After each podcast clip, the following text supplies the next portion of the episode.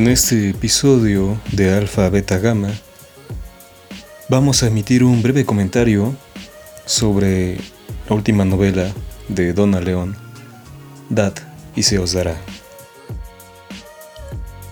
Agradezco a todos a quienes nos escuchan y vamos de una vez a este episodio. Dad y se os dará de Donna León. Un chisme de lavadero. Cuando se habla de detectives en la literatura, de inmediato se piensa en Sherlock Holmes y su ayudante el Dr. Watson, creados por Arthur Conan Doyle, quien después de muchas aventuras y casos resueltos, decidió jubilar a su protagonista asesinándolo. Sin embargo, a pedido de los lectores, tuvo que resucitarlo para resolver más misterios. Philip Marlowe es otro de los grandes investigadores, de carácter severo e incorruptible, aunque sentimental, creado por la pluma de Raymond Chandler. Kurt Wallander, creado por Henning Mankell, es un clásico detective de novela negra, estilo noir, que investiga mientras lidia con una crisis personal, bebe en exceso y es un fracaso en el amor. Se diría el paradigma de investigador privado. En tanto que en lengua española tenemos a Honorio Bustos Domecq, personaje creado por Jorge Luis Borges y Adolfo Bioy Casares, quien desde prisión investiga y resuelve laberínticos crímenes perpetrados en Argentina. Pero entre los grandes detectives de la literatura destacan tres, que fueron creados por mentes femeninas. Hércules Poirot y Miss Maple. El primero es un policía belga retirado.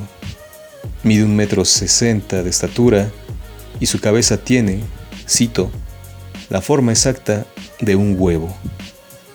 Fin de la cita. Además, es extremadamente pulcro, a tal grado que, cito, una mota de polvo le habría causado más dolor que una herida de bala. Fin de la cita.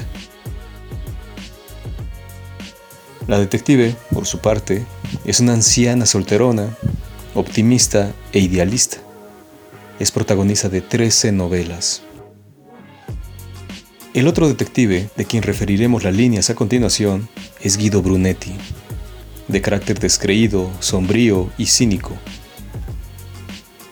A lo largo de su carrera policial, desarrollada toda en Venecia durante 31 años, ha perdido amigos, aunque de los personajes que comenzaron con él permanecen el teniente Scarpa, el inspector Vianello, la señorina Letra, su esposa Paola, sus hijos Raffi y Chiara, y su suegra Donatella descendiente de la aristocracia veneciana y lectora ávida de Rosa Luxemburgo. Este personaje fue engendrado por Donna León. La escritora nació en New Jersey en 1942 y a pesar de que su policía resuelve casos en Venecia, por expreso deseo de ella, ninguna de sus novelas ha sido traducida al italiano, que no es lo mismo que el veneciano. Conocí a Donna León, es decir, su literatura, con su libro Muerte y Juicio. El hallazgo coincidió con la película 8 milímetros que había visto días antes. Ambos temas se conjuntaron, mientras que el filme, cuyo protagonista es Nicolas Cage, aborda el mundo de la pornografía underground.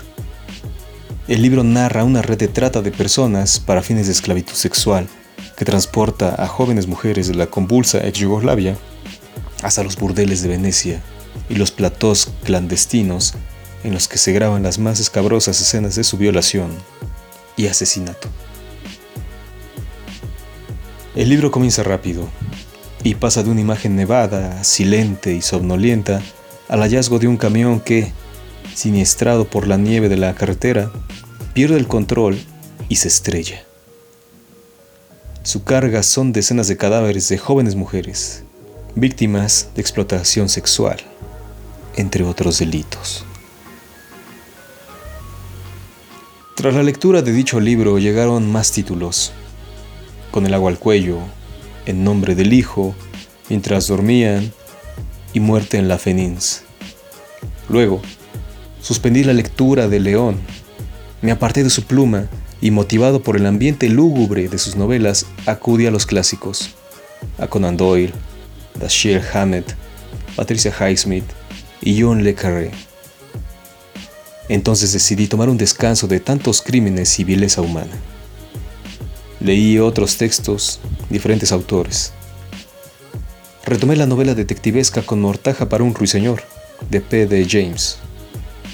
Y entusiasmado con su estilo, volví a la lectura de Donna León con su último libro, Dad y se os dará. Una lástima. En los años que dejé de leer novela negra, me encontré con Camila Lackberg y a pesar de que sus historias han conquistado a miles de lectores, a mí me resultó decepcionante. Solo he leído La princesa de hielo. No supe más de la escritora sueca. No obstante, Donna León superó ese mal sabor de boca con su última novela.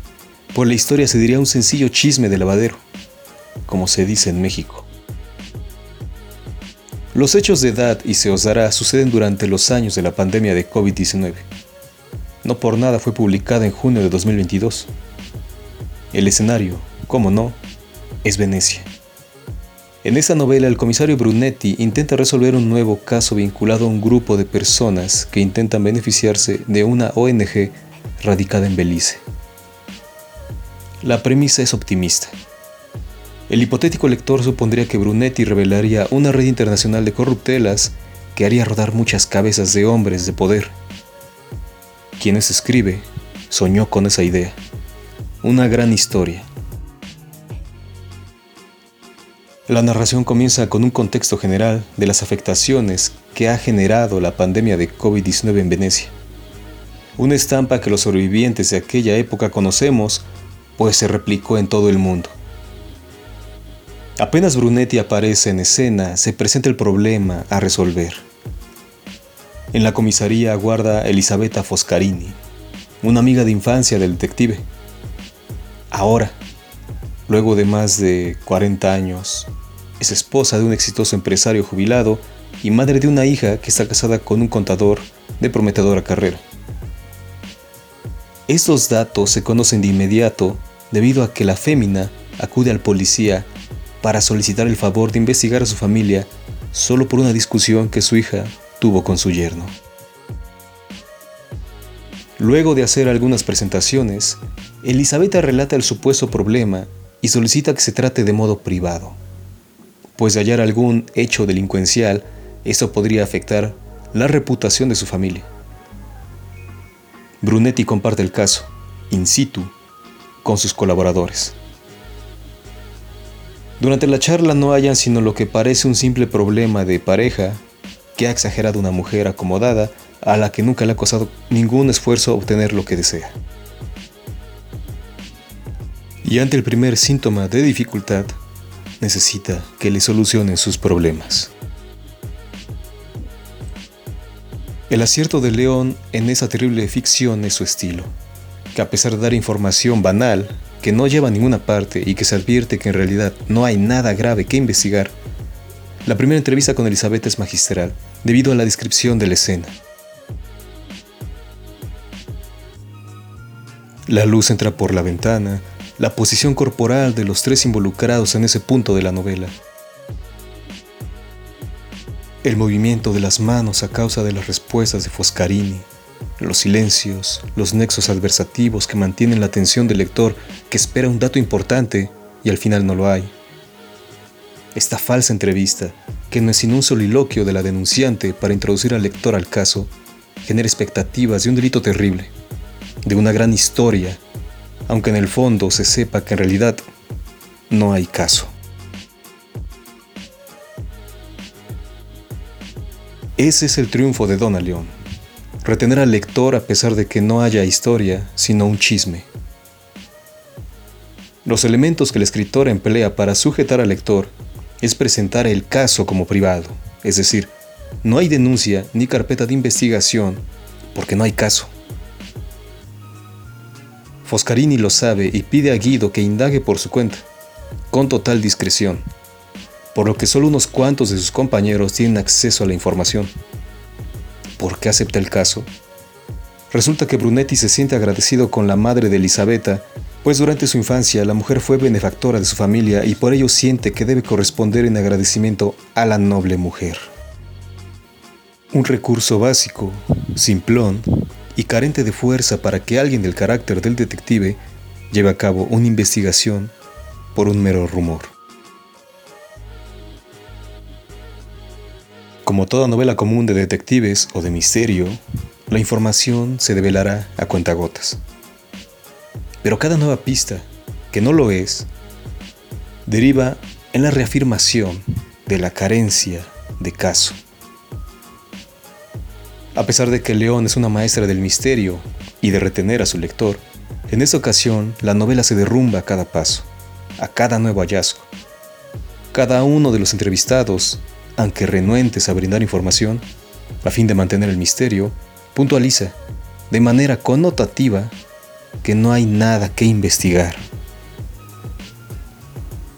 Cuando la autora ha cansado al lector de pistas sin sentido criminal, Brunetti por fin se da cuenta de que no hay caso y declara al lector que todo lo que se ha revelado no es sino un problema de familia que no concierne a nadie excepto a los involucrados. Para entonces ha revelado que la discusión del joven matrimonio se debió a una ONG fundada por el esposo de Foscarini, la cual fue administrada, en su primera etapa, por el yerno, quien dejó la labor para atender a sus clientes. En esa segunda etapa se hizo cargo una joven mujer que, es evidente para el lector neófito de León y de la novela Noir, es la responsable de los problemas de la familia. El caso está resuelto sin terminar el libro. Lo que se ha investigado hasta este punto concluye en que el caso no es sino una infidelidad. Y cuando está por ser declarado cerrado, a nivel privado, sucede un ataque a la veterinaria de la hija de Elizabeth. Se trata de otra pista falsa, solo para extender la historia, que ya no da más, sino la reiteración de las acciones y de las conjeturas, en este punto, la autora fuerza la historia y proyecta a uno de los agentes vinculados a Brunetti como un novato, o peor, como un cobarde. La voz se le quiebra, tiembla, teme y es a punto del vaído por una escena propia de vándalos. Un absurdo total. Insisto en la puntualización de detalles y diálogos, pues sin estos, la historia apenas abarcaría unas 50 páginas de las poco más de 200 ya que se habla incluso de razas de perros y la dirección a la cual hay que remitirlos luego del siniestro. Cuando Brunetti se da por vencido, por segunda vez, y declara que no hay nada que investigar, un diario publica la nota de la investigación con un título alarmista y cuya información revela todo lo que Guido indagó junto con su equipo una red internacional de desvíos de activos financieros a través de una ONG establecida en Belice. Tras la publicación de la nota, cuya información ha develado la propia Foscarini, las autoridades abren una carpeta de investigación y detienen a varios de los involucrados, que en realidad no sabían nada de lo que sucedía. La estafa que ni siquiera sucede a grandes dimensiones, sino que apenas unos cuantos miles de euros constituyen el delito, resulta impune. Brunetti se declara incapacitado de hacer algo. Solo encara a Elisabetta, quien sabía todo lo que ocurría con su esposo y su secretaria, la administradora de la fundación. El lector asiste al desenmascaramiento de la mujer, que vengativa ha referido todo lo que sabe al periódico pues Guido ha sido incapaz de resolver el caso. Un fracaso para el detective. Al final ninguno de los involucrados es encarcelado, ya que son muy ancianos para resistir dicho confinamiento. El relato, que apenas se retiene, es funcional en tanto conocer el pasado de Brunetti, es decir, la historia solo ha fungido como un acercamiento a la infancia del detective, pues es mejor olvidar su fracaso y el ser manipulado por una mujer de su pasado a fin de vengarse de la infidelidad de su marido.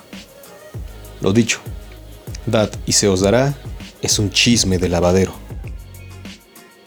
Respecto a este tema de las fundaciones benéficas, en el marco de la presentación de su libro, Dona León dijo a Europa Press, cito, esta sociedad venera el dinero y se vuelve loca cuando está de por medio. No creo que haya una fachada dorada para las ONGs, aunque probablemente sea verdad que gran parte del dinero que reciben es para pagar a gente y otro poco para proyectos reales. No sé qué es verdad. Pero me lo creo eso de que al final sea para pagar los bolsillos de unos pocos. Fin de la cita. Además, la autora lamenta haber, cito, sido moderada, fin de la cita, con estas organizaciones. En efecto, León tiene razón. El tratamiento de su novela es un chiste. Insisto, la premisa de una ONG que es fachada para lavar o desviar dinero pudo haber sido devastadora. Sobre todo si se expresa mediante analogías de entidades reales, es decir, operatorias en el mundo en el que vivimos. Las conexiones pudieron ser escandalosas. Ejército, niveles de gobierno, delincuencia organizada, políticos, en fin. Pero Donald León lo redujo a una pequeña fundación emprendida por un jubilado que llega a ser el sugar daddy de su secretaria. En la citada entrevista para Europa Press, Donald León explica que el contexto, es decir, la pandemia de COVID-19, no tiene, cito, tanta importancia. Cierro cita. Al respecto, dijo, cito, no quiero escribir sobre la pandemia porque no me interesa lo más mínimo, aunque sea algo que todos hemos vivido. En unos jeans que vestí hoy encontré una mascarilla de hace meses y eso le pasará también a alguien dentro de cuatro o cinco años. Para mí, demuestra cómo se ha superado eso. Fin de la cita. Por supuesto, Donna tiene razón, pues hoy, en 2023, ya que la entrevista es del año pasado, los controles sanitarios han disminuido debido al decremento de contagios y al menos en Puebla, México, el uso del cubrebocas no es obligatorio. Tampoco el uso de gel ni tomas de temperatura y las pruebas se han olvidado. Pero el contexto, en una historia, es intrínseco a lo que se narra. ¿Cómo expresar un relato histórico sin que el contexto afecte? En ese sentido, la pandemia pudo ser un elemento más que repercutiera en el accionar de los actantes, pues la historia bien podría situarse hace 10 años y el resultado sería el mismo.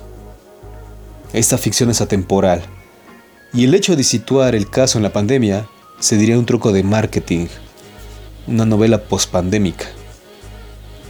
Dad y se os dará se diría el ensayo de una novela primeriza y no de una autora maestra del misterio y del crimen.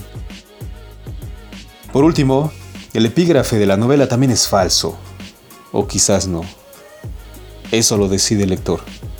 Cito, Bienaventurados los que tienen sed de justicia, porque quedarán saciados. Fin de la cita.